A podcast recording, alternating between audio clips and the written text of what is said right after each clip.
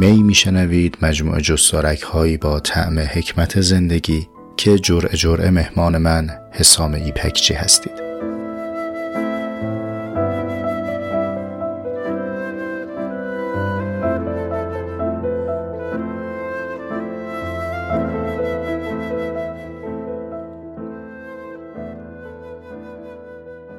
همسفرهای من سلام، امیدوارم که در عافیت و تندرستی همسفر باشید با من و جرعه 35 می رو با هم می نوشیم و می گوشیم. این جرعه در 7 شهریور ماه سال 1 ضبط میشه. قبل از اینکه وارد بشم به موضوع اصلی اپیزودمون که خیلی موضوع پیچیده و حائز اهمیتیه، ممکنه به درازا هم بکشه، 2 تا سوالی که این روزها زیاد از من میپرسید، حالا یا تو آیدیای شخصیم یا تو اکانت های مربوط به می، اینا رو پاسخ بدم و بعد بریم به سراغ موضوع. سوال اول، میفرمایید که بعضا در دسترسی به می دچار مشکلید. البته اونایی که دارن این دقایق رو میشنون قاعدتاً از این پرچین گذشتن، ولی اگر اطراف شما کسی هست که هم قافله ماست هم سفر ماست اما میدونید که مشکل داره، لطفاً راهنماییش کنید. موضوع از این قراره که می هم روی سرورهای داخل ایران آپلود میشه هم سرورهای خارج از ایران. دسترسی ما به سرورهای خارج از ایران، یعنی دسترسی شنونده ها، با محدودیت روبروز فیلتر شده. چرا؟ از حافظ بپرسیم میگه بهر یک جرعه که آزار کسش در پی نیست، زحمتی میکشم از مردم نادان که مپرس. حالا چیکار بکنیم؟ یه راه اینه که از روی سرورهای داخلی بشنوید. میزبان داخلی ما وبسایت شنوتو هست. بچه‌های همسن و سال خودمونن، ایرانیان و کسب و کار داخلیه، هم سراغشون برید میتونید ازشون حمایت بکنید هم می رو بشنوید. این یک راه هست. راه دیگه اینه که اگر از کست باکس میشنوید اسم من رو سرچ کنید. حسام ایپکچی که سرچ بکنید 2 تا فید می برای شما میاره. یکی سابسکرایبرای بیشتر داره، اون مال سرور خارج از ایرانه و با محدودیت فعلا روبرویم. یکی سابسکرایبراش کمتره، اون از سرور داخلیه، میتونید اون رو دنبال بکنید. اگر از اپل پادکست میشنوید راهش اینه که از فیلتر شکن استفاده بکنید. از همه اینها گذشته روی وبسایت mi.ir تمام اپیزودها قابل دسترسه. فعلا برای همه، تا یه مدتی بعد بگذره احتمالاً فقط برای اعضا. متن کامل اپیزودها هم داره 1 به 1 ارائه میشه که در دسترس همه دوستان بتونه قرار بگیره. اگر با خوندنش راحت تر هستید متن رو بخونید.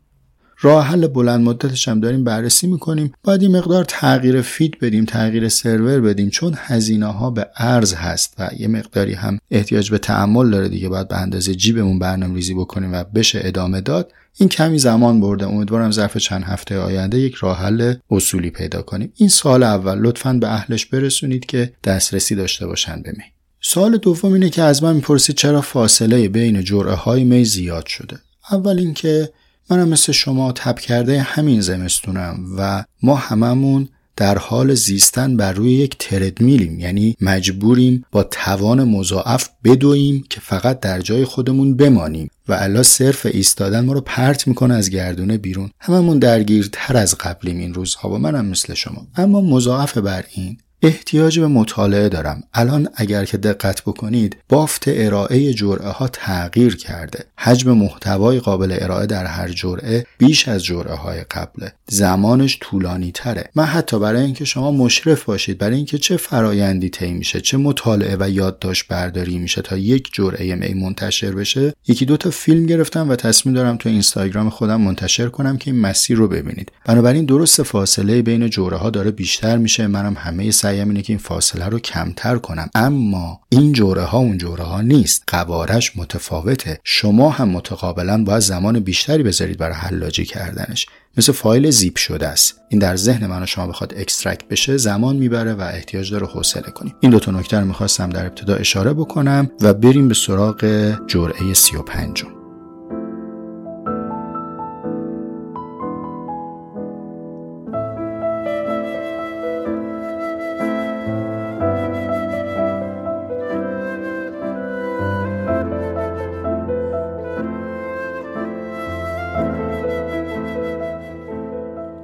با این تذکر جرعه 35 رو آغاز میکنم. محتوای می برای تمام گروه‌های سنی قابل شنیدنه، یعنی از حیث رعایت ادبیات ارائه و اخلاق عمومی هیچ محدودیتی برای شنیدن مِی در هیچ گروه سنی وجود نداره. بنابر رعایت همان اصول اخلاقی هیچ اشاره‌ای به واقعه، به حادثه مربوط به خودکشی، روایت خشونت آمیز در این جرعه وجود نداره. ما صرفاً به ارزیابی دیدگاه شوپنهاور نسبت به خودکشی میپردازیم.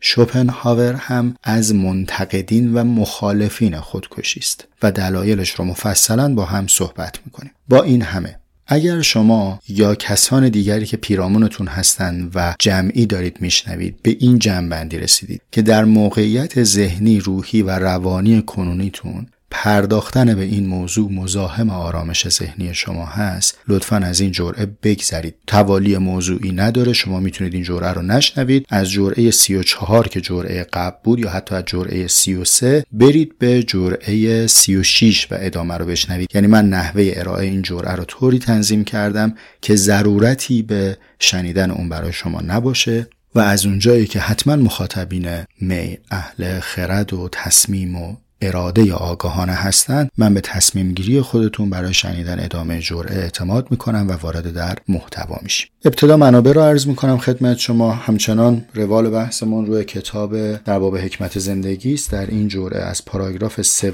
صفحه 35 بحثمون آغاز میشه و البته پاراگراف 2 دیگه حالا تا پایان صفحه 38. در تکمیل کتاب جهان و تأملات فیلسوف. حالا دیگه اگر که مشخصات کتاب رو خواستید تشریف من رو سایت مِی.ir منابع رو توضیح دادم. از این کتاب صفحه 107 تا 114 موضوع این اپیزود رو در بر میگیره، اما ستون اصلی حرفمون از روی کتاب اصلی شوپنهاور، یعنی جهان همچون اراده و تصور، مشخصاً بند 69 صفحه 389 تا 392 ترجمه فارسی. این بخش به جرعه اخیر برمیگرده، اما من فراخور صحبت نیاز دارم که یکم عقب‌تر هم نقل قول کنم خدمت شما. کماف سابق شما نیاز نیست کتابا روبروتون باشه، ما روخوانی و متن‌خوانی و خلاصه گویی نداریم. هر جایی بحث اقتضا کنه که من به متن استناد بکنم، اون تکه مورد نیازم رو روخونی میکنم برای شما. این از منبع. من یک سیر بحث بگم خدمت شما. بر اساس کتاب در باب حکمت زندگی رسیدیم الان به مقوله سلامتی و نسبتش با سعادت.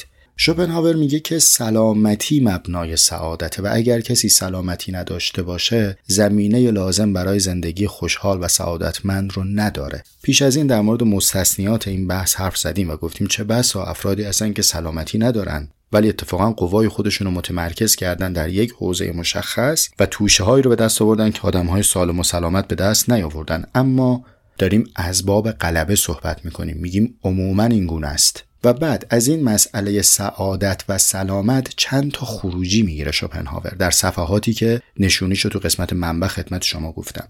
یکی از بحث‌های جالب و مهمی که میگه که من نمیخوام بهش بپردازم و ازش عبور میکنم، اما ایستگاه خوبیه برای اهلش اگر خواستن تعمق بکنن، مقوله تیپ شناسی است. ما در تیپ شناسی میخوایم مثل جدول مندلیف که عناصر رو بر اساس خصایص مشترک پشت سر هم میچینیم که شناخت اونها رو برای ما ساده تر بکنه، میخوایم انسانها رو بر اساس خصایص مشترک در دسته‌هایی بچینیم و مسیر شناسایی اونها رو بر خودمون هموارتر بکنیم. حالا شما ممکنه با تیپ شناسی موافق باشید یا موافق نباشید، ولی بالاخره بخشی از زحمات اندیشمندان در طول تاریخ صرف این حوزه شده. یکی از روش‌های این تیپ شناسی یا دسته‌بندی تقسیم انسان‌ها بر اساس مزاجه که سرفصلی میشه برای یک دانشی به نام مزاج شناسی. من هم الان دغدغه‌ام نیست، هم توشه کافیشو ندارم، میخوام ازش بگذرم، ولی بدانید در همین صفحاتی که داریم ازش عبور میکنیم این موضوع صحبت شده و شوپنهاور اتفاقاً میگه که بسیاری از کسانی که ما به عنوان فیلسوف میشناسیم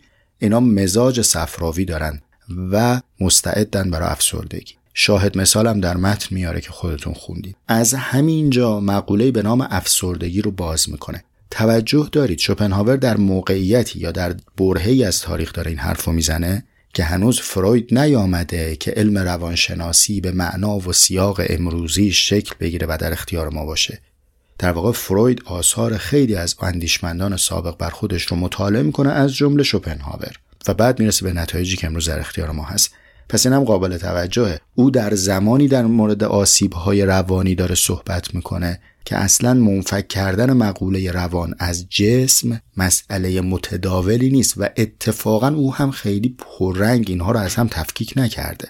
میگه چه بسا یک مشکل مزاجی یا یک مشکل گوارشی ختم به علائم افسردگی بشه. اما به هر حال این که داره این موضوع رو میبینه قابل توجهه. یه اشاره و گریزی هم به مقوله مطلق گرایی میزنه که باز الان من نمیخوام در این جوره بهش بپردازم. میگه انسان مطلق گرا چون انتظار خوب مطلق داره و خب خوب مطلق هم محقق نمیشه.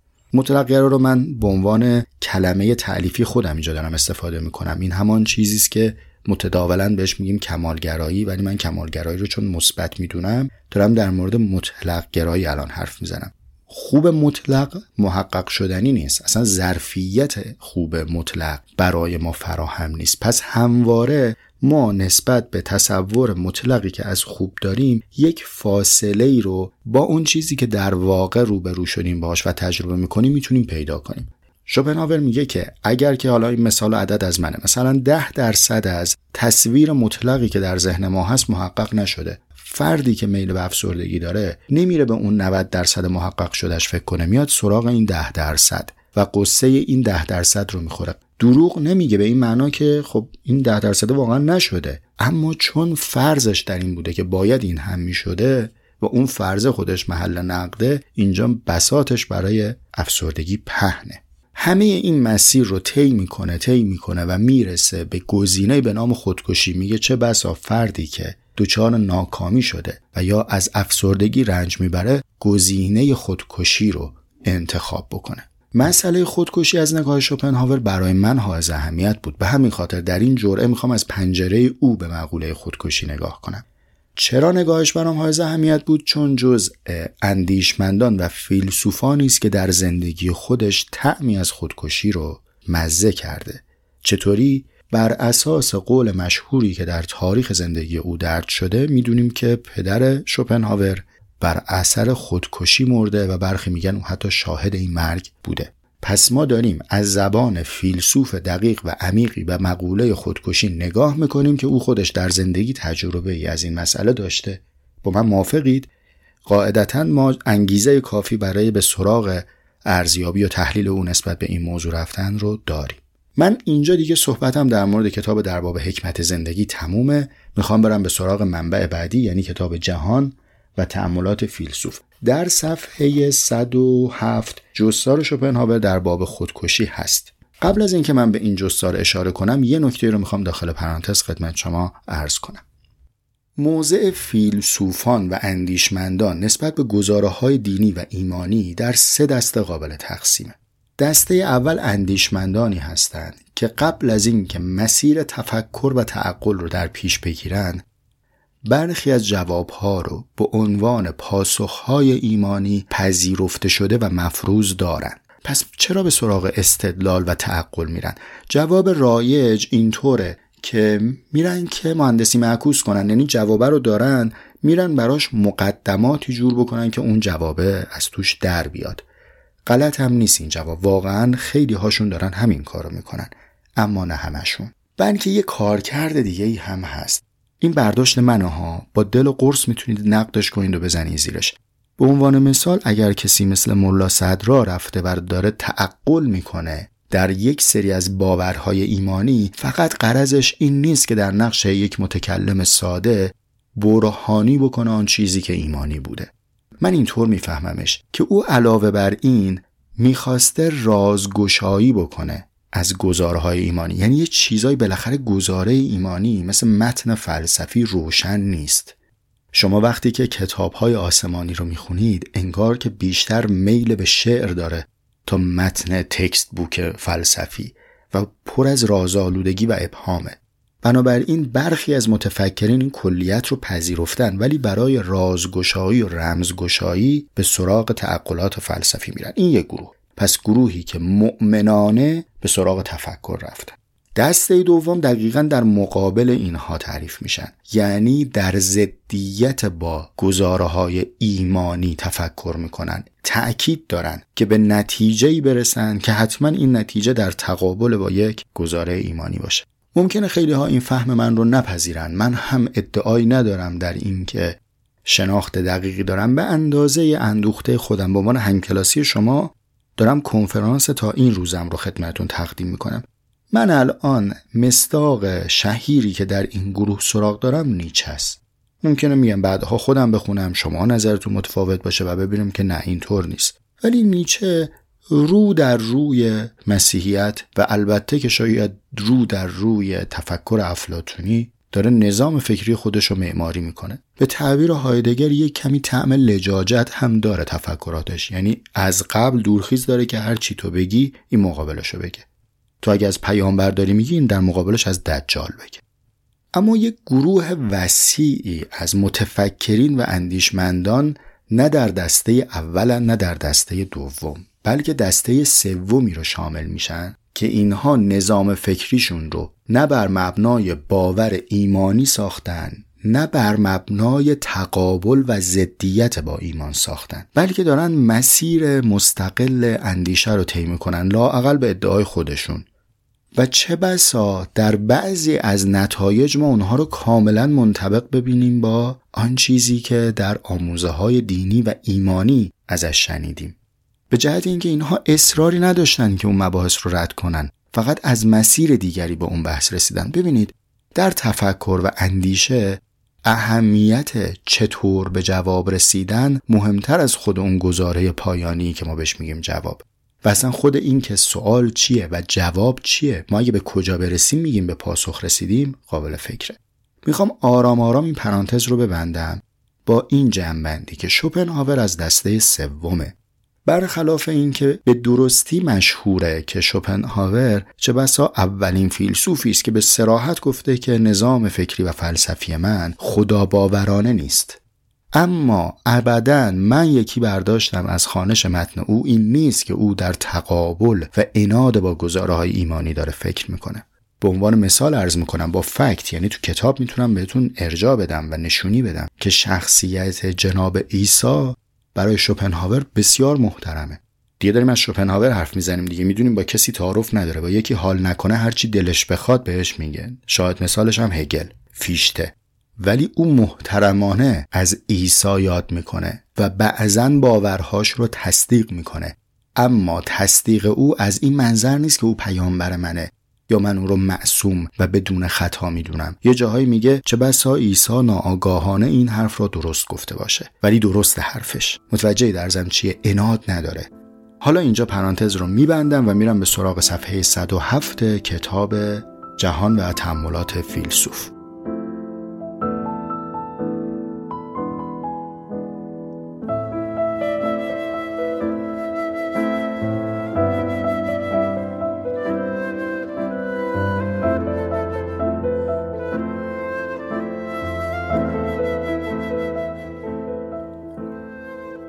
شوپنهاور نظراتش در باب خودکشی رو با تاخت و تاز سنگین علیه عالمان دینی آغاز میکنه. وقتی هم میگیم عالمان دینی و مذاهب، و منظورش مذاهب موسوی است، یعنی باورهایی که منتسب به رهروان جناب موسی، خب که بعد ادامه پیدا میکنه در پیروان مسیحیت، و موضع اونها نسبت به خودکشی رو عمیقاً رد میکنه.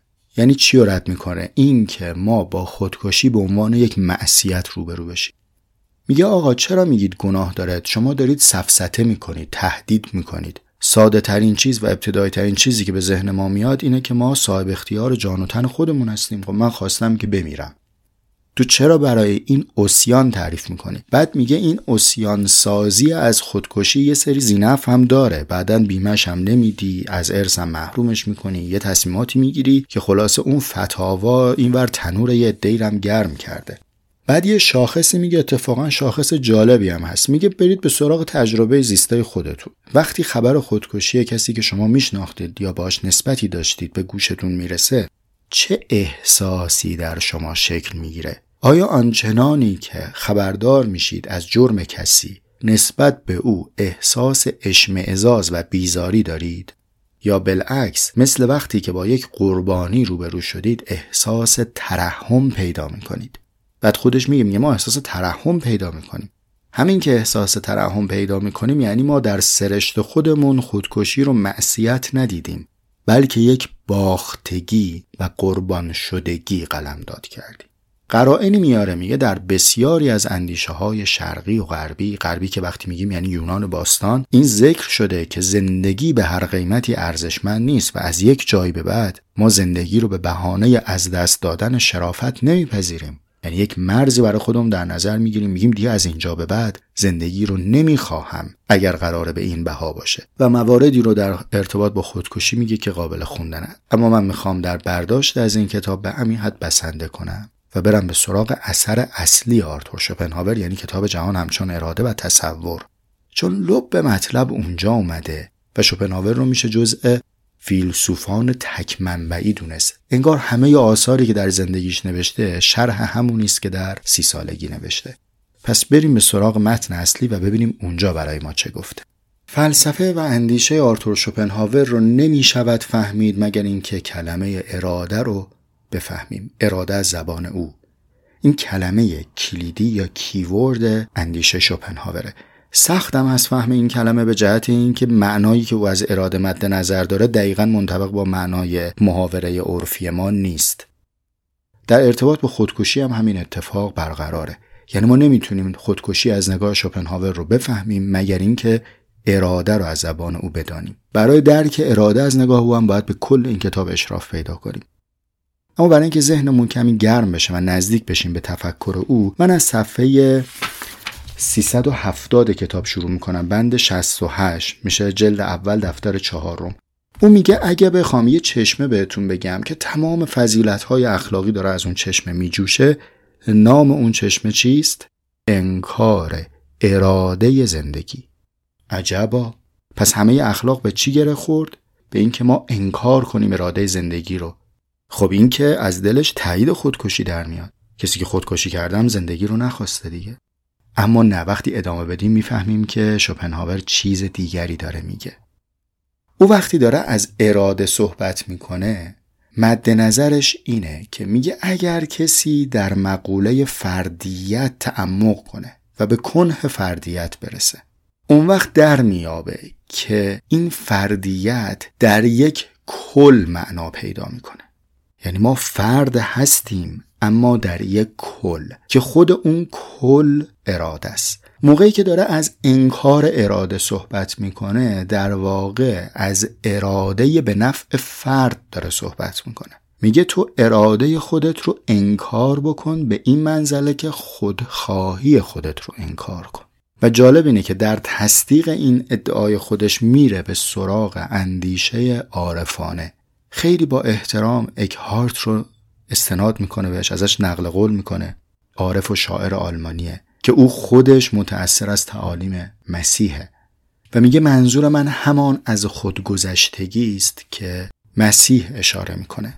در ادامه میاد به بودا استناد میکنه و میگه راه رسیدن به بصیرت انکار مدام اراده به معنای این اراده فردی است، یعنی به معنای خودخواهی و منطلبی.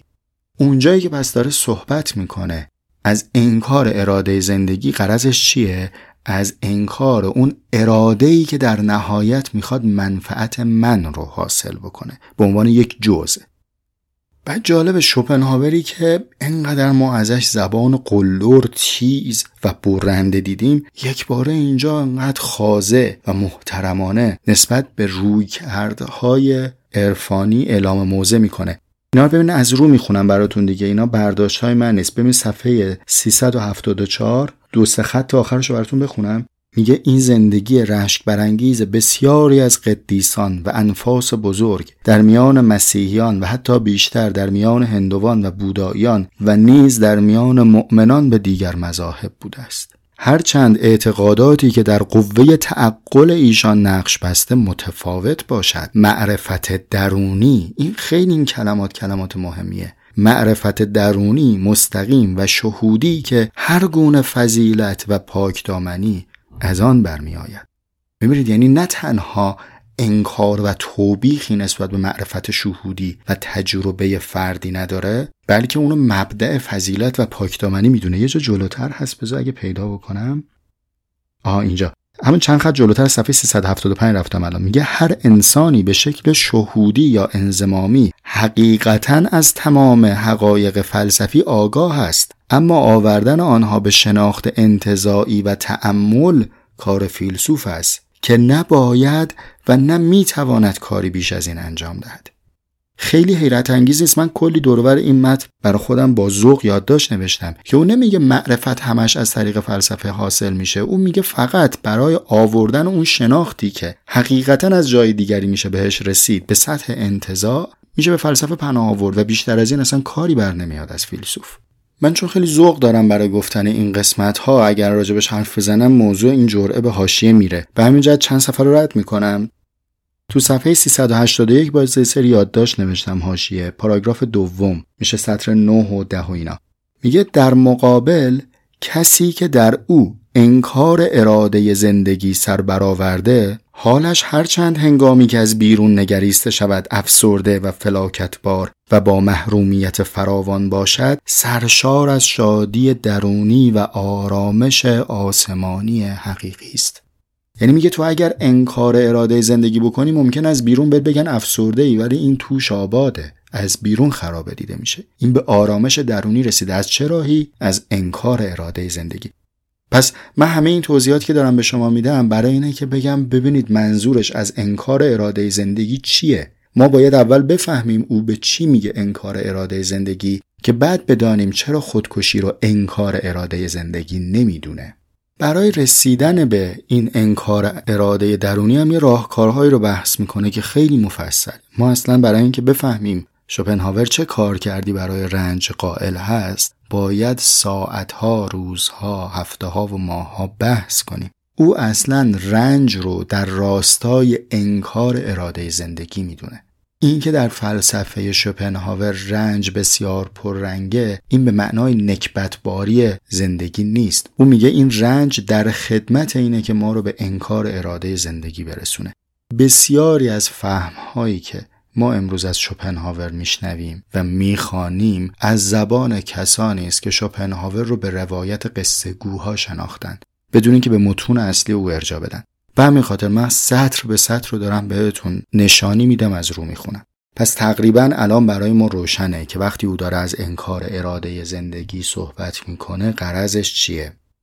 با این مقدمه وارد میشم در بند 69 که اساساً در مورد خودکشیه، یعنی از خودکشی آغاز به صحبت میکنه.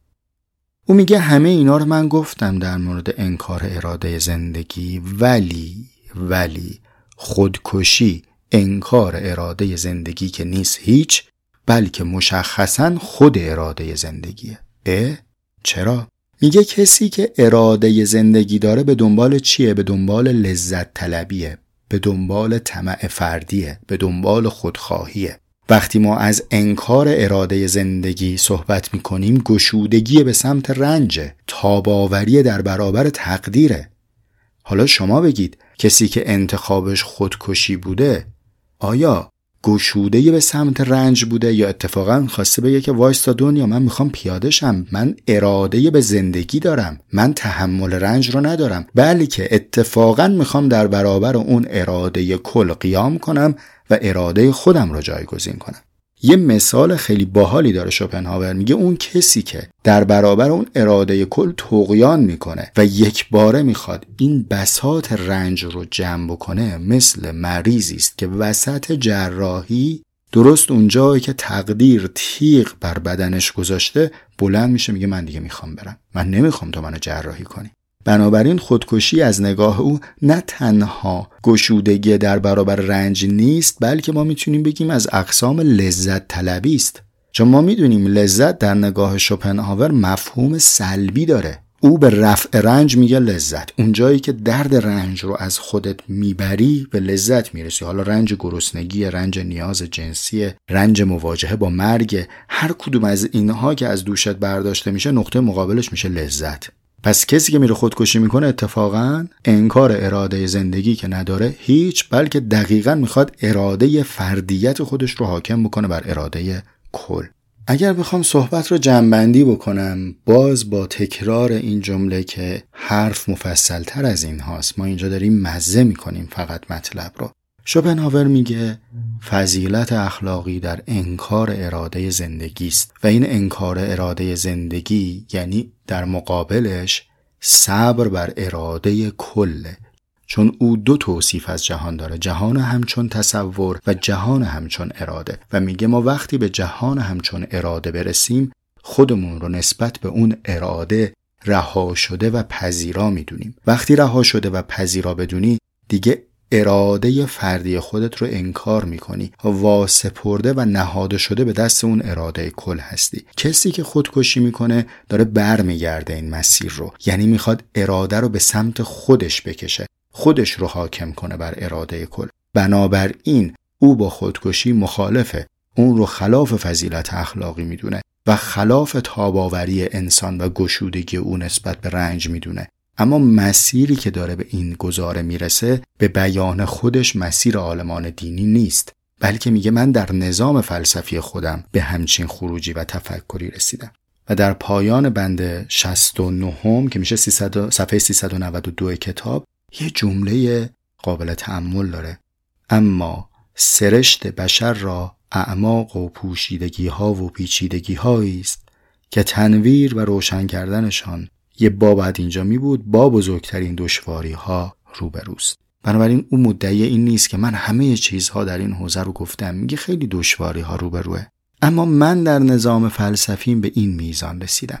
پس در نظام فکری شوپنهاور ایستادگی تا جایی که به مرگ منتهی شود به منزله خودکشی نیست، بلکه اتفاقاً او ایستادگی بر مدار اخلاق رو در راستای اون اراده کل میدونه و بنابراین از اقسام خودکشی نمیارتش و اینجا براش مثال‌های آورده. اما اینکه فرد از سر راحت طلبی به سمت خودکشی بره رو میگه این به معنای بی‌طاقتی تو در تجربه زندگیه، چون تجربه زندگی یعنی وانهادگی در اختیار اون اراده کل. موضوع دشوار بود، سنگین بود. من دلم نیومد که شما رو به کتاب اصلی ارجاع ندم. این گرفتاری اخیر منه تو جرعه‌های می که نمیتونم به کتاب در باب حکمت زندگی اکتفا کنم، ولی امیدوارم که کوشش نارس من یه طعمی از اندیشه شوپنهاور رو به شما رسونده باشه و به امید همسفری و همصحبتی در جرعه‌های بعد.